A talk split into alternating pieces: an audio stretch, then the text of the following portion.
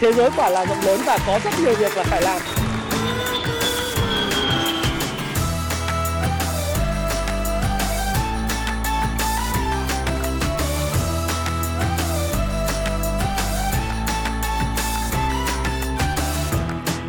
Hi, xin chào tất cả các bạn. Chào mừng các bạn đã quay trở lại với channel của Thái Phạm. Và 8 giờ tối thứ ba ngày hôm nay như đã hứa với các bạn, tôi có một video chủ đề rất đặc biệt. Đó là chủ đề về cái câu chuyện là hệ quả kinh tế xã hội uh, của cuộc khủng hoảng hay là xung đột của Nga Ukraine hiện tại. Nó không chỉ đơn giản là một cuộc khủng hoảng xung đột giữa một cái quốc gia Nga đánh nhau với Ukraine mà nó sẽ ảnh hưởng sâu rộng đến kinh tế, uh, chính trị và xã hội. Tuy vậy thì trong một cái video chủ đề video này tôi sẽ không ờ, quá đi khai thác về cái khía cạnh chính trị. Ờ, tôi sẽ khai thác về cái hệ quả liên quan đến kinh tế và xã hội và từ đó rút ra những cái bài học và những cái hành động mà chúng ta cần phải tiến hành trong thời gian tới đặc biệt liên quan đến cái tự do tài chính uh, của chúng ta ha các bạn ha. Trước khi bắt đầu video này thì cũng giống như tất cả các video khác của Thái Phạm thì tôi luôn luôn có một cái tuyên bố trách nhiệm. À, tuyên bố trách nhiệm của video đó là gì? Là video này mang ý kiến chủ quan cá nhân của Thái Phạm và Thái Phạm hoàn toàn có thể sai. Tuy vậy thì cái quan điểm, cái chia sẻ của Thái Phạm sẽ góp cho các bạn rất nhiều góc nhìn về vấn đề bạn quan tâm. Đây không phải là video khuyên khuyến nghị các bạn mua bán bất cứ một loại tài sản tài chính nào mà video để hướng dẫn các bạn sử dụng đọc sách về đầu tư tài chính của Happy Life và các bạn tham khảo nó hãy chịu trách nhiệm cho mọi hành vi mua hay bán uh, cổ phiếu của mình hay bất cứ một loại tài sản tài chính nào các bạn nhé và chúng ta bắt đầu thực sự ờ, các bạn cũng biết rằng là à, đây, các bạn nhìn vào trên bản đồ đi, các bạn cũng thấy rằng là ừ, cái vị trí của Ukraine đóng một cái vai trò vô cùng quan trọng à, đối với lại nước Nga. Nước Nga là cái bản đồ màu xanh xanh, các bạn nhìn thấy là nếu mà chúng ta nhìn layer thế này, thì Russia rất là rộng là các bạn ha. Ờ, nước Nga rất là rộng. Nó trải dài từ ở khu vực ờ, Thái Bình Dương sang tới khu vực tiếp giáp ở phía phía bắc là Bắc Băng Dương này. Đấy rồi chúng ta sẽ thấy là Nga đây thủ đô Moscow. Thì Nga tiếp tiếp giáp với các quốc gia như sau. Thứ nhất là Nga tiếp giáp với lại Phần Lan này với Estonia Latvia Belarus đấy rồi Ukraine. Ở phía dưới thì ờ, tiếp giáp với Georgia và đấy chúng ta nhìn thấy cái vị trí vị trí địa lý của Nga chưa? Và hiện nay thì các bạn thấy rằng là uh, Ờ, cái cuộc khủng hoảng về mặt ờ, chính trị ờ, và địa chính trị tại Ukraine đó thì tôi nói đùa là nó cách cách nó cách Việt Nam mình chắc phải đến 10.000 cây số 10.000 cây số hơn. Cho nên về cơ bản nó sẽ không ảnh hưởng nhiều đến Việt Nam. Tuy vậy thì chúng ta cũng phải xem cái tác động gián tiếp của nó là gì về hệ quả về kinh tế và xã hội.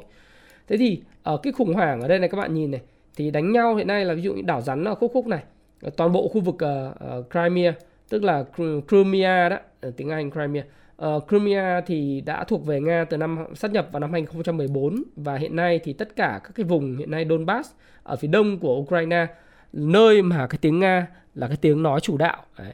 thì nước Ukraine thì các bạn thấy rằng là uh, trong các cái video mà các bạn có thể xem ở trên mạng đặc biệt là các video về lịch sử của University of Chicago đó thì các bạn sẽ thấy rằng là uh, người ta có một cái thống kê uh, giáo sư có một thống kê nói rằng là nước Nga Ukraine thì đã bị chia cắt làm đôi.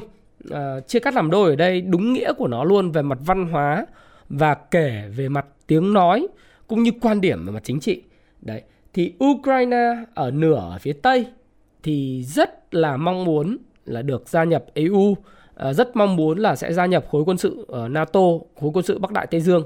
Nhưng ở phía đông thì nơi mà cái văn hóa truyền thống là nói tiếng Nga, phong tục tập quán như người Nga và uh, cơ bản là toàn bộ những người mà trước đây là thuộc Liên bang Xô Viết sống ở phía đông này này, ở vùng ờ, Donbass hay là vùng Crimea và ở lân cận đó thì cái người Nga và người nói tiếng Nga rất nhiều.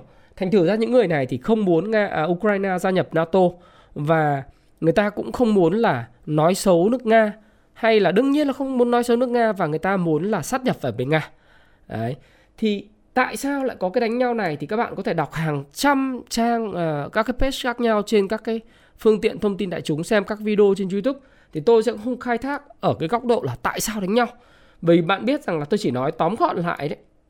Đến thời điểm này cái việc mà Nga mượn uh, Belarus rồi tấn công từ nhiều hướng uh, từ Crimea rồi từ vùng Donbass uh, rồi từ Belarus đi xuống đánh vào Kiev ấy thì tất cả đều phục vụ cho một thực một mục đích.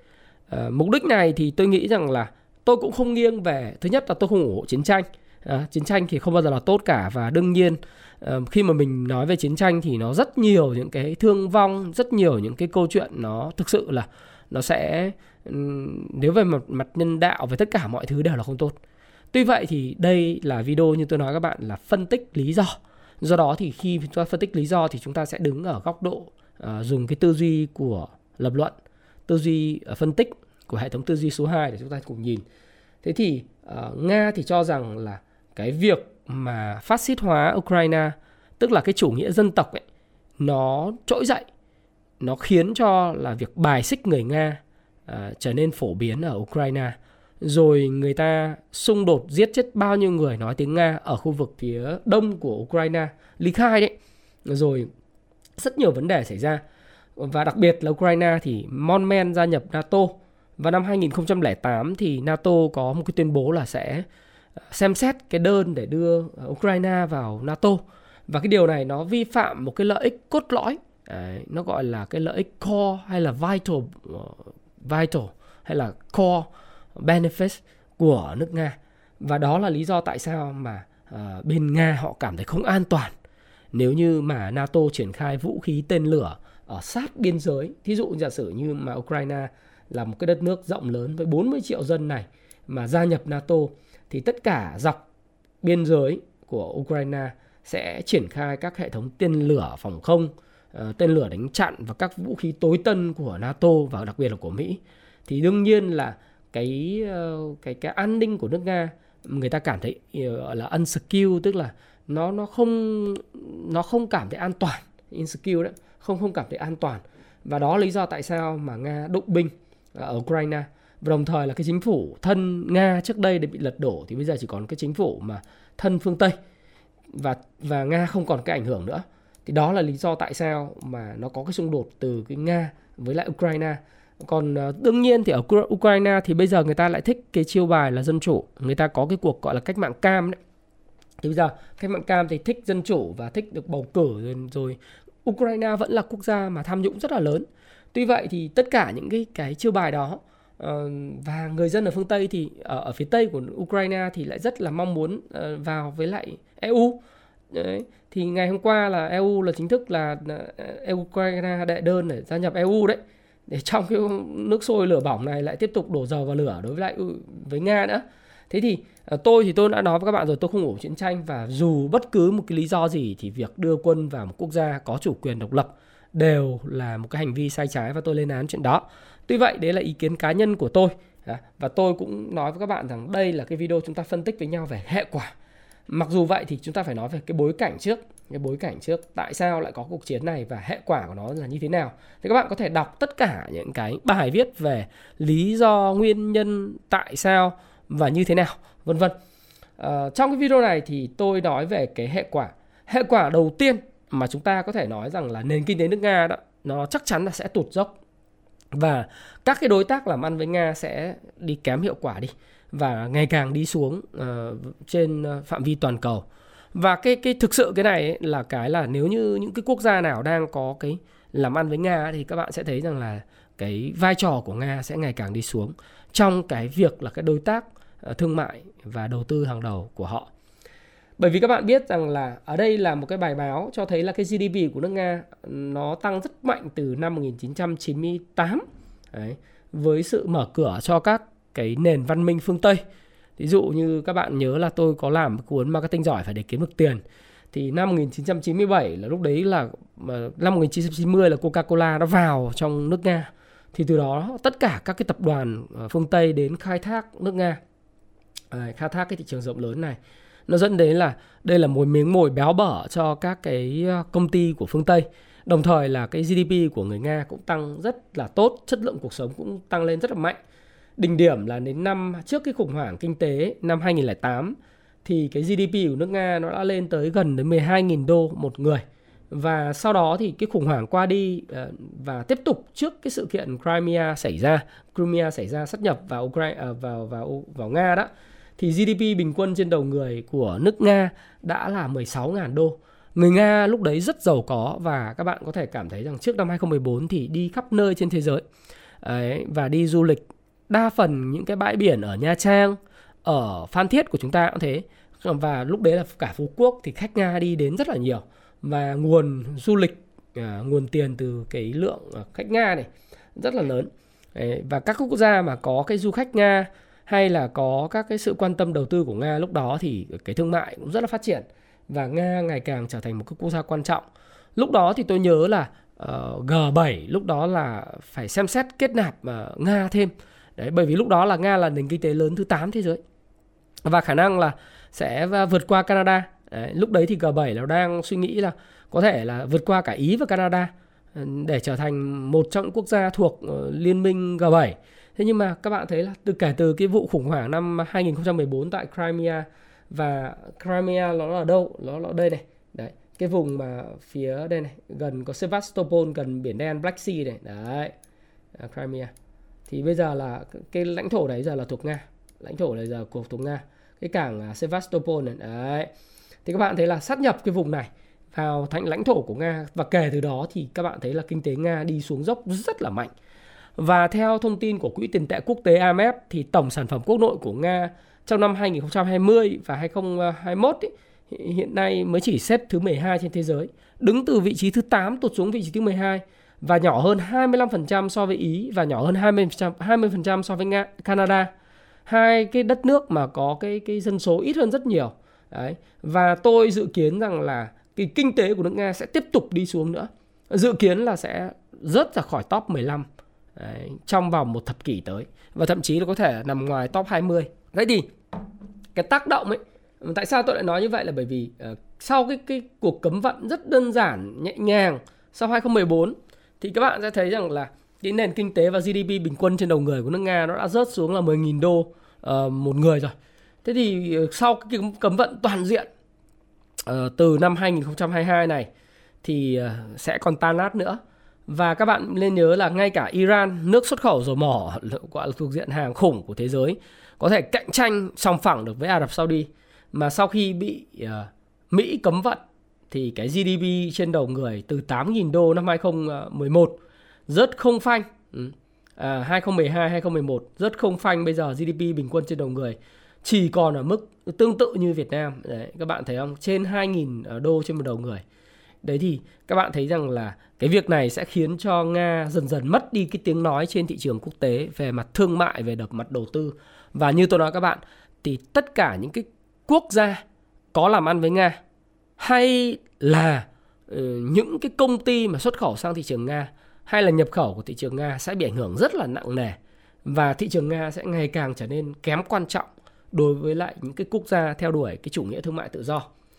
Vì sao lại như vậy là bởi vì thì các bạn biết là những cái cái sự trừng phạt của phương Tây đối với lại Nga nó rất là kinh khủng. Đến thời điểm này thì uh, các bạn biết rằng là cơ quan xếp hạng tín nhiệm S&P Global đã giảm bậc xếp hạng nợ tức là nợ trái phiếu chính phủ của Nga xuống hàng junk bond tức junk là cái dạng mà gọi là trái phiếu rác. Đấy. Và chính phủ Nga gần như không có thể vay nợ được của nước ngoài. Nếu mà có vay thì chắc là vay của anh bạn Trung Quốc chứ không thể vay được của ai khác. Và bởi vì là Nhật Bản này rồi là là các nước phương Tây thuộc nhóm G7 là trừng phạt Nga hết rồi thậm chí ngay cả người trung lập như Thụy Sĩ cũng bị ép phải trừng phạt kinh tế với Nga. Đấy thì cái xếp hạng tín nhiệm là đi xuống.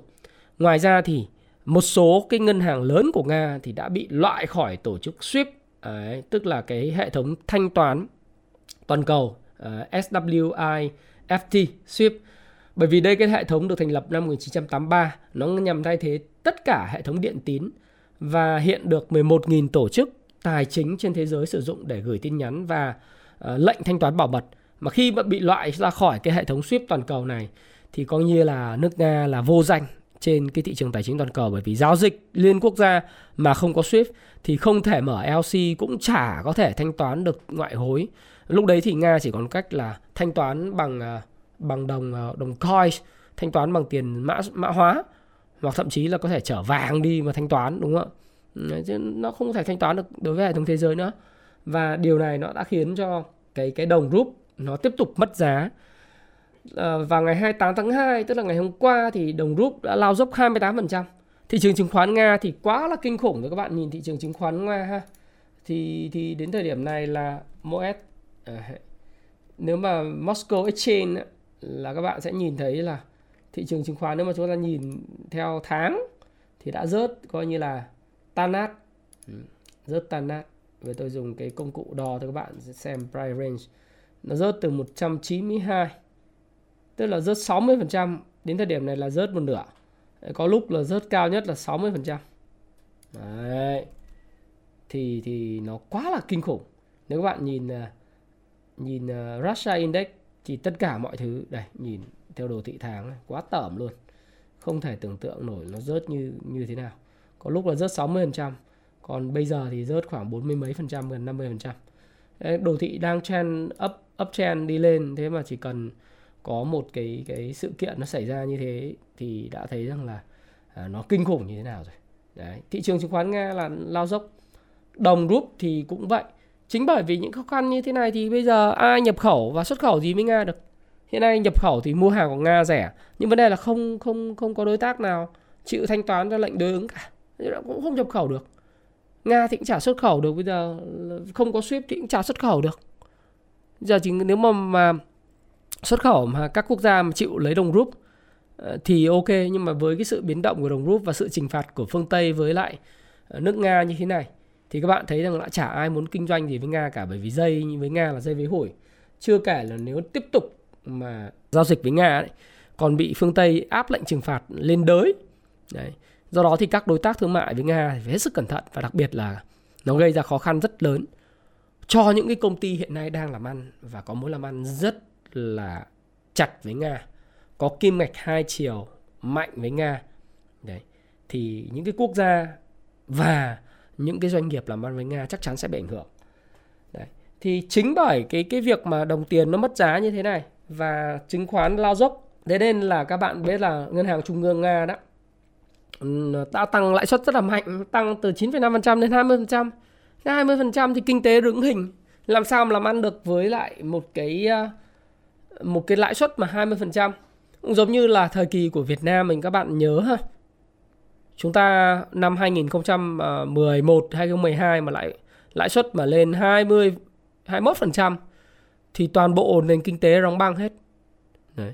Nền kinh tế đóng băng thì không ai kinh doanh không ai làm ăn được cái gì cả. Bởi lạm phát sẽ rất cao, kinh tế đứng hình. Chưa kể là bây giờ đi ra ngoài không không đi được 27 quốc gia EU là cấm toàn bộ máy bay Nga. Đấy, hôm qua là cái chuyến bay của ngoại trưởng Nga là cũng không bay sang châu Âu nữa. Bởi vì người ta cũng cấm luôn cả máy bay của ngoại trưởng Nga. Và tương tự thì Nga đáp trả là không cho châu Âu đi qua. Và các cái nước mà cấm bay với Nga đi qua nhưng mà thực tế ra thì người ta vẫn đi con đường khác để người ta đi.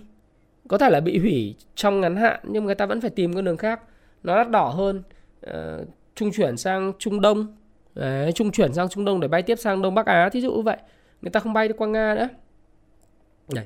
thì thì cái chi phí người ta đắt đỏ lên nhưng mà người ta không bị đứng hình còn Nga thì bị đứng hình đấy do đó thì cái kinh tế của Nga nó sẽ tụt dốc thảm hại tôi thì tôi dự báo rằng nếu như cái khủng hoảng này tiếp tục không được giải quyết và các vấn đề cấm vận mà tôi nghĩ cấm vận hai, ba năm là ít nhất nếu cấm vận đến 5 năm thì cái nền kinh tế Nga và cái GDP bình quân trên đầu người có thể sẽ tụt về mức 5.000 đô la một một người.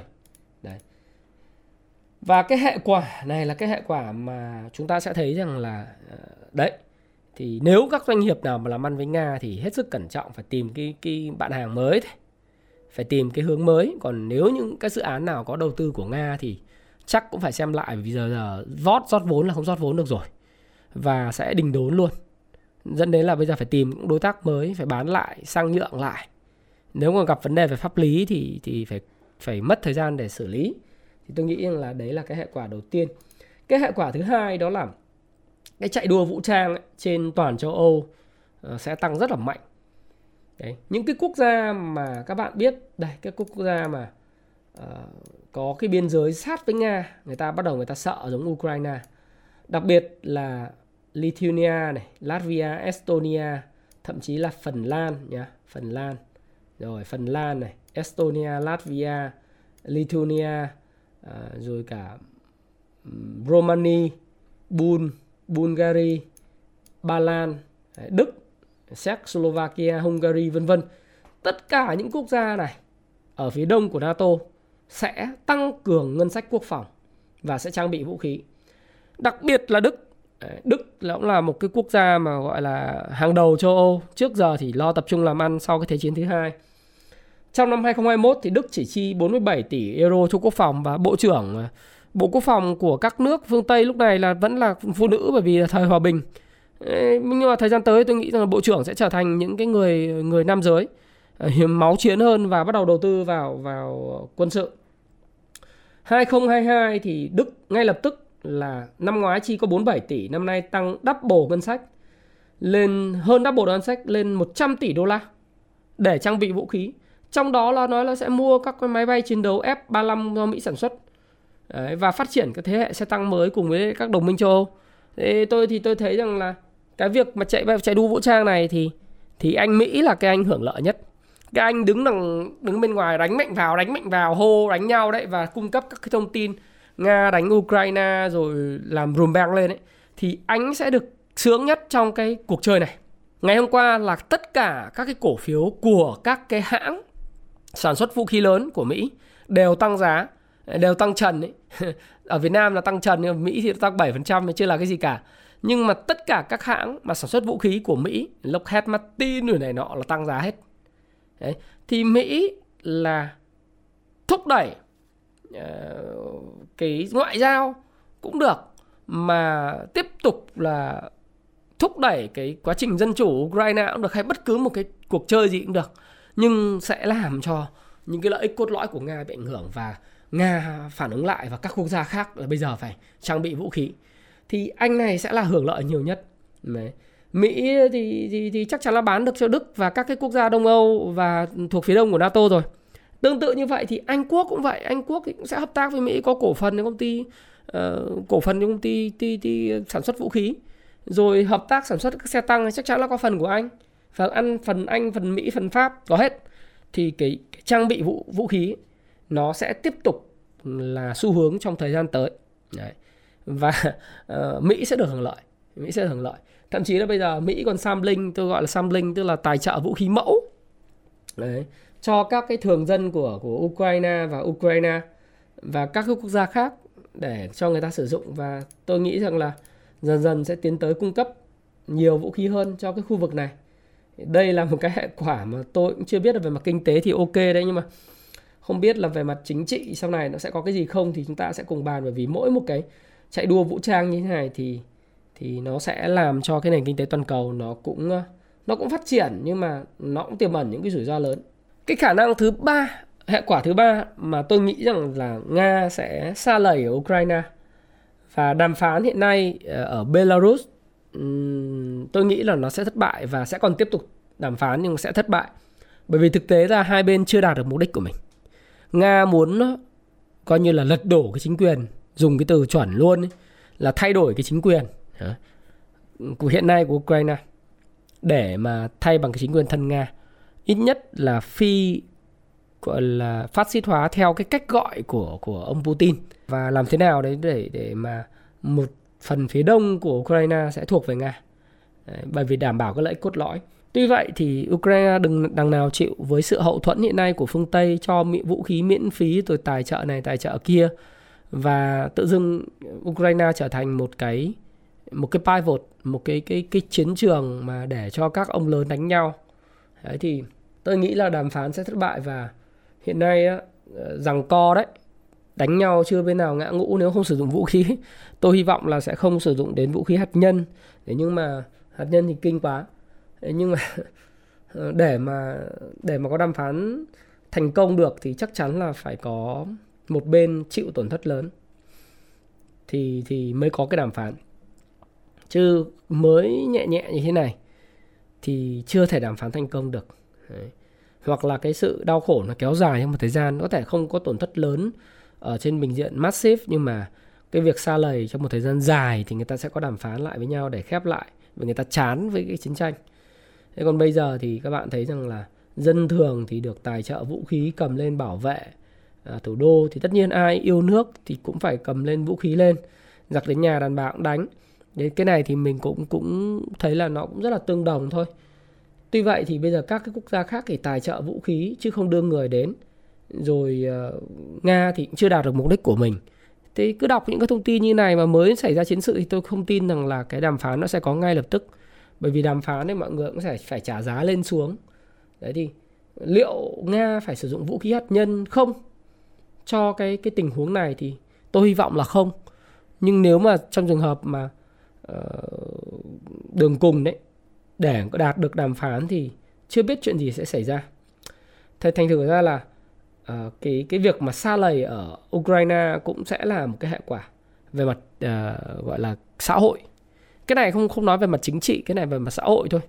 Thì nó sẽ ảnh hưởng tất cả về kinh tế và nếu cứ lâu bao nhiêu thì nền kinh tế nga sẽ càng xuống dốc bấy nhiêu và người dân nga sẽ ngày càng gọi, gọi là đói khổ và các quốc gia làm ăn với nga thì ngày càng xa sút thì đấy là cái mà chúng ta cũng phải nhìn thấy đấy và như một cái hệ quả khi mà nền kinh tế xa sút một các nước chạy đua vũ trang rồi cấm vận nga thì hệ quả 4 đó là Nga và Trung Quốc sẽ trở thành một liên minh mạnh mẽ hơn bao giờ hết. Đấy. Các bạn thấy rằng là cái kinh ngạch xuất nhập khẩu thương mại của Nga với lại uh, Trung Quốc ấy hiện nay là lớn nhất, lớn hơn rất nhiều so với Đức. Mặc dù là bán khí đốt sang cho Đức nhưng mà các bạn thấy là cái kim ngạch xuất khẩu nhập khẩu của Đức và Nga một năm là chỉ vào khoảng 40 tỷ ờ, đô la thôi. Thì bây giờ đấy là riêng Trung Quốc là hơn 100 105 ờ, tỷ đô la. Và tôi nghĩ rằng là trong thời gian tới với sự hữu hảo của ông Tập Cận Bình và ông Putin ờ, và Nga bị khóa hết tất cả các thị trường như Anh, Mỹ, Thổ Nhĩ Kỳ, Hà Lan, rồi ờ, Ý, Nhật Bản, Ba Lan, Pháp, uh, Ấn Độ vân vân thì các bạn thấy là chỉ còn Trung Quốc, Belarus. Đấy, là những cái quốc gia mà sẽ còn tiếp tục buôn bán với Nga. Thì cái kinh mạch xuất khẩu nhập khẩu của Trung Quốc có thể là gấp đôi. Nó có thể lên đến 200 tỷ đô la và Nga và Trung Quốc sẽ trở thành một liên minh mạnh hơn bao giờ hết. Bởi vì Nga thì rất là cần. Các bạn nhìn này, Nga rất cần một cái phần đệm ở Ukraine và không lợi ích cốt lõi của Nga là Ukraine không gia nhập NATO. Lằn danh đỏ của họ rất rõ ràng. Vì Belarus thì là đồng minh của họ rồi. Những cái quốc gia Estonia, Latvia, ờ, Lithuania thì những quốc gia này họ rất rất văn minh, rất phát triển. Họ không đời nào để những cái tên lửa uh, về đất nước của họ bởi vì họ rất sợ là nếu như mà Estonia bé tí có 4 triệu dân nữa Latvia cũng vậy bé thì không có cái, cái quốc gia nào dám chọc Moscow cả. Bây giờ chỉ còn mỗi Ukraine. Đấy, Belarus thì thì ngăn ngăn trở với lại phương Tây rồi cạnh Ba Lan. Thế nhưng các bạn thấy rằng là Belarus thì thì thì là đồng minh. Thế còn bây giờ còn Ukraine nữa mà Ukraine giờ thì không thể nào mà thuộc về phe của NATO được. Thì cái lợi ích làn danh đỏ người ta phải phải uh, được vạch rất rõ. Thế thì uh, nga cần cái này. Nhưng mà ngược lại thì trung quốc thì luôn luôn nói rằng là đài loan là một phần của trung quốc là một state của trung quốc. Lâu rất rồi lâu rồi. Và không có nhiều quốc gia công nhận dám công nhận đài loan là quốc gia độc lập đâu. Đấy. Thì uh, trung quốc thì rất ủng hộ nga. Đặc biệt các bạn nhìn thấy phát biểu đấy Trung Quốc nói Nga không xâm lược Ukraine và uh, ngoại trưởng của Trung Quốc thì ông Vương Nghị ông nói rằng là phương Tây nên tôn trọng quan điểm quan ngại hợp lý của Nga đó là lợi ích cốt lõi. Đấy. Thì tất cả thế giới đều trừng phạt Nga nhưng riêng Trung Quốc là không thì cái hệ quả tôi nghĩ rằng là Nga và Trung Quốc sẽ là một liên minh mạnh hơn bao giờ hết. Và Nga thì rất cần Ukraine thì còn Trung Quốc thì cũng muốn ném đá dò đường thông qua cái thí dụ của Nga để xem là cuối cùng là thế giới phản ứng như thế nào với nga Đấy, thì để họ có những cái sự hợp lý hóa sau này thì cái câu chuyện mọi người nói là là Trung Quốc có có có động binh với Đài Loan không hay như nào thì tôi cũng không không dám mạn bàn ở đây. Bởi vì cái này nó phụ thuộc vào cái câu chuyện là cái hội nghị tháng 12 tới ở Đắc và đới Bắc Hà đấy. Thì thì xem là cái lãnh lãnh lãnh đạo Trung Quốc thì đã sẽ, tất tất nhiên sẽ quy về một mối rồi. Sẽ quy về một mối và sẽ là một cái siêu cường giống như là ờ, giống như là Nga sẽ có một ờ, lãnh đạo chọn đời. Thế thì mục tiêu tiếp theo có phải là Đài Loan hay không thì cũng chúng ta cũng không có dám mạn bàn. Chúng ta chỉ đoán rằng là nếu như mà uh, Nga được Trung Quốc ủng hộ thì chắc chắn là nếu có xảy ra chuyện gì đó thì Nga cũng sẽ ủng hộ Trung Quốc ở một cái khía cạnh nào đấy. Thì cái này nói giảm nói tránh một chút bởi vì dù sao thì chúng ta cũng không mạn bàn quá nhiều.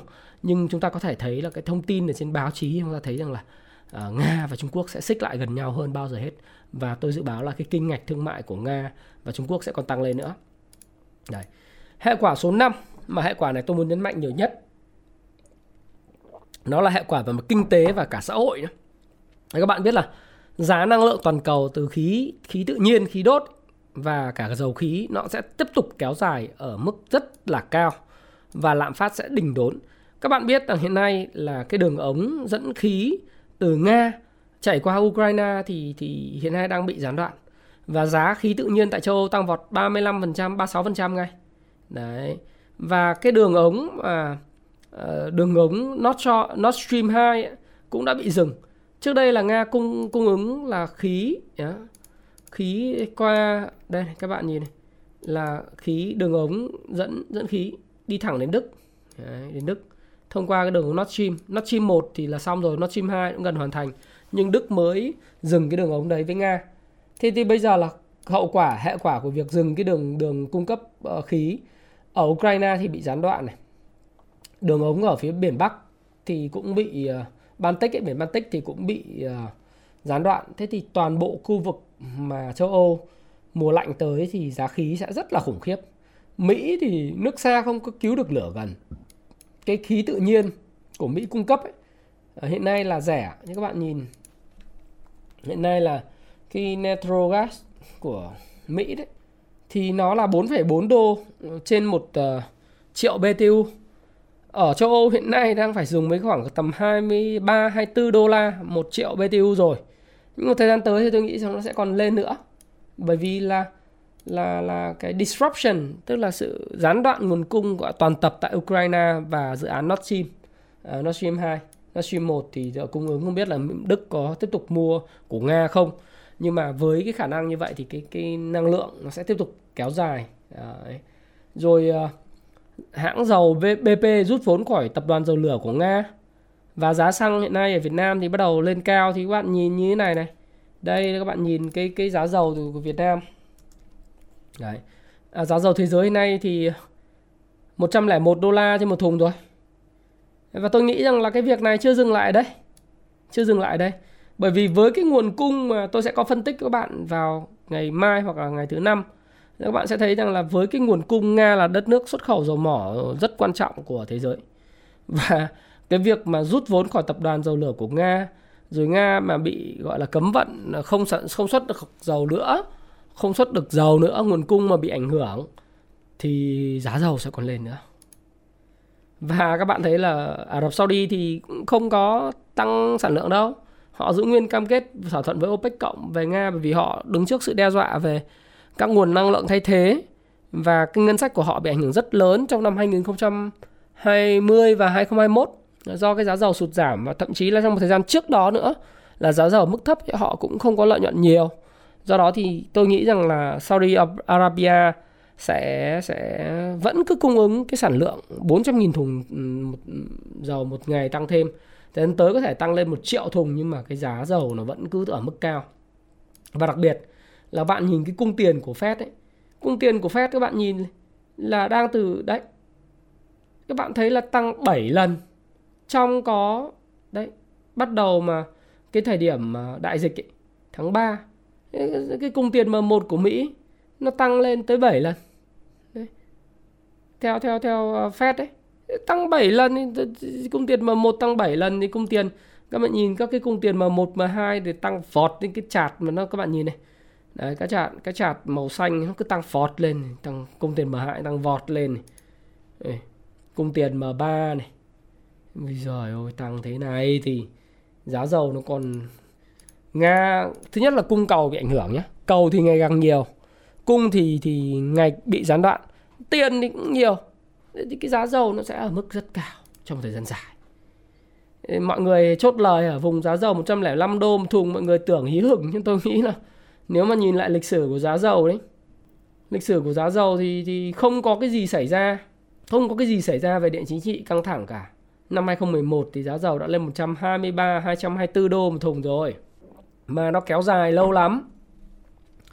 Cái cái giá dầu mà khi tiền tức là tiền in lên rất mạnh, in ra rất mạnh năm 2000 2008 2009 thì bắt đầu tiền nó in mạnh như vậy lại giá dầu nó nó tăng các bạn nhìn này. Nó kéo dài từ tháng 3 năm 2011 nó kéo dài sang tới tháng năm 2014 tức là nó kéo dài ờ, tháng 3 11 12 13 11 này đúng không? Là một năm này. 2 năm 3 năm ờ, gần 4 năm. 3 năm rưỡi. 3 năm rưỡi giá dầu mức cao. Thì tôi nghĩ là cái đây đây mới chỉ là bắt đầu và cái cái căng thẳng Nga Mỹ nó là cái chất xúc tác để cho giá dầu tiếp tục tăng nữa thôi. Tất nhiên là tăng đến mức nào đó thì thì nó sẽ có những cái điều chỉnh nhưng mà uh, giá dầu trên thực tế là đã có thời điểm đạt đến 146 đô la một thùng và cao nhất năm 2011 nó là 125 đô một thùng. Thì tôi nghĩ rằng là với cái việc mà nguồn cung bị gián đoạn thế này cộng với lại cái câu chuyện mà Nga ờ, và Ukraine sẽ là cái câu chuyện có cô dâu 8 tuổi và tiền, lượng tiền in ra nhiều thế này. OPEC cộng chắc chắn tăng sản lượng không bù kịp được cái tiền đâu.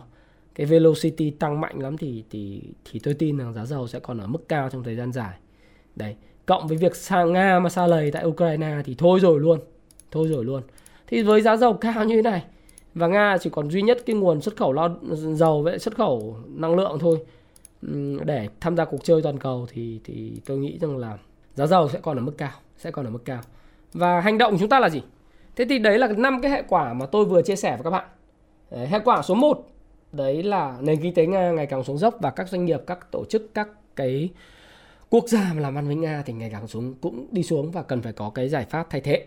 Và giải pháp thay thế ở đây có thể là chuyển sang trụ sở sang Trung Quốc có thể buôn muốn buôn buôn buôn bán với lại Nga thì bây giờ phải chuyển trụ sở sang Trung Quốc phải có những cái cơ sở ở Trung Quốc để có thể tăng cái kim ngạch xuất khẩu sang Nga, nhập khẩu qua Nga.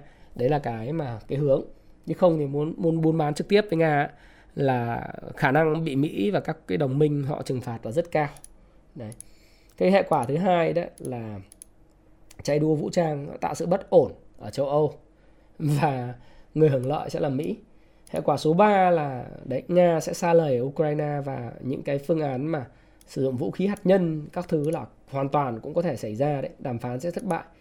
Và hệ quả số 4 là Nga sẽ xích lại gần với Trung Quốc và cái điều này chúng ta cũng cần phải rất là lưu ý. Uhm, chuyện gì sẽ xảy ra với Đài Loan chúng ta cũng phải quan sát. Đấy. Và nói gì thì nói giá năng lượng toàn cầu sẽ còn ở mức cao trong thời gian dài và dẫn đến lạm phát sẽ tăng vọt. Và nếu không cẩn thận Fed tăng lãi suất quá gấp thì nó sẽ dẫn tới hiện tượng lạm phát đỉnh đốn gọi là uh, nó có stagflation. Lạm phát vừa cao kinh tế càng không phát triển được. Thì cái đây là một cái mà tôi nghĩ là Fed sẽ không làm vậy đâu nhưng mà nếu không cẩn thận thì anh sẽ có lạm phát đỉnh đốn. Và lời khuyên chúng ta là gì? Những nhà đầu tư nhỏ lẻ với năm cái hệ quả kể trên thì chúng ta phải hiểu rằng lạm phát là một vấn đề không thể tránh khỏi. Do đó thì cái việc mà chúng ta phải tiết kiệm để đầu tư đấy là vô cùng quan trọng. Chi tiêu tiết kiệm những cái việc mà không cần phải chi tiêu bởi vì lạm phát chắc chắn sẽ tới và tới rất nhanh. Chúng ta cũng rất cảm ơn là bởi vì uh, những cơ quan công quyền tại tại Việt Nam chúng ta cũng rất là quan tâm tới cái đời sống của người dân. Nếu ngày hôm nay các bạn thấy là giá xăng tăng nhưng nếu như chúng ta không có sự biện pháp can can thiệp bình ổn các thứ ấy thì giá xăng có thể tăng hơn rất nhiều. Vì giá dầu trên 100 đô la một thùng mà chỉ có tăng 500 500 đồng một lít xăng thì nó quá là là là ít đúng không? Nó không nó chưa phải là thị trường. Tuy vậy chúng ta phải rất cảm ơn chuyện đó. Tuy vậy thì lạm phát chắc chắn sẽ sẽ là một cái áp lực. Và do đó thì với tư cách là một cái người uh, mà là chủ gia đình và người chi tiêu cho rình thì các bạn cần phải là chi tiêu tiết kiệm hơn. Và đương nhiên những cái khoản mà đầu tư những cái khoản chi tiêu nào không cần thiết thì các bạn phải phải tiết kiệm. Nhưng bởi vì lạm phát là chắc chắn là vấn đề lớn. Và nếu các bạn không muốn uh, ngày càng nghèo đi vì lạm phát thì các bạn phải đầu tư. Càng sớm càng tốt các bạn uh, gửi tiết kiệm thì các bạn thua lạm phát thực tế thì có thể cao hơn lãi suất tiết kiệm rất nhiều lạm phát danh nghĩa thì là tầm 4% giống như mục tiêu của chính phủ đề ra tôi nghĩ là chúng ta vẫn có thể đạt được điều đó Tuy vậy thì lạm phát thực tế là lạm phát liên quan đến các rổ xây dựng, năng lượng, giáo dục vân vân sau này nữa thì uh, năng lượng này, giáo giáo dục thì hiện nay đang giảm nhưng mà thời gian tới cũng có thể sẽ tăng lên. Rồi những cái áp lực của chi phí đẩy của những nhà sản xuất nó tăng lên thì người ta cũng sẽ bắt đầu chuyển giao cho các người tiêu dùng chính bởi vậy thì tôi nghĩ rằng là lời khuyên tôi dành cho các bạn là hãy có kiến thức về tài chính càng sớm càng tốt. Hãy đầu tư cho não bộ của mình hãy học về lãi kép hãy học về ờ, đầu tư chứng khoán hãy học về đầu tư kinh doanh hãy học về về đầu tư bất động sản. À, bất động sản thì tôi không không chắc lắm nó có cần vốn lớn đó. nhưng mà đầu tư chứng khoán là một thứ mà các bạn nên học để các bạn có thể tích trữ những cái tài sản mà nó có cái lợi thế cạnh tranh lớn có triển vọng cao và nó được hưởng lợi từ những cái ngành thịnh trong bất cứ một cái chu kỳ kinh tế nào. Thì lời khuyên của tôi dành cho bạn là như vậy. Với năm hệ quả kinh tế à, do cái cuộc căng thẳng nga và ukraine nó sẽ kéo dài đấy nó sẽ kéo rất dài. Và thái phạm hy vọng hy vọng là bạn đã có một cái chia sẻ rất là bổ ích của thái phạm trong vòng hơn 40 phút vừa rồi.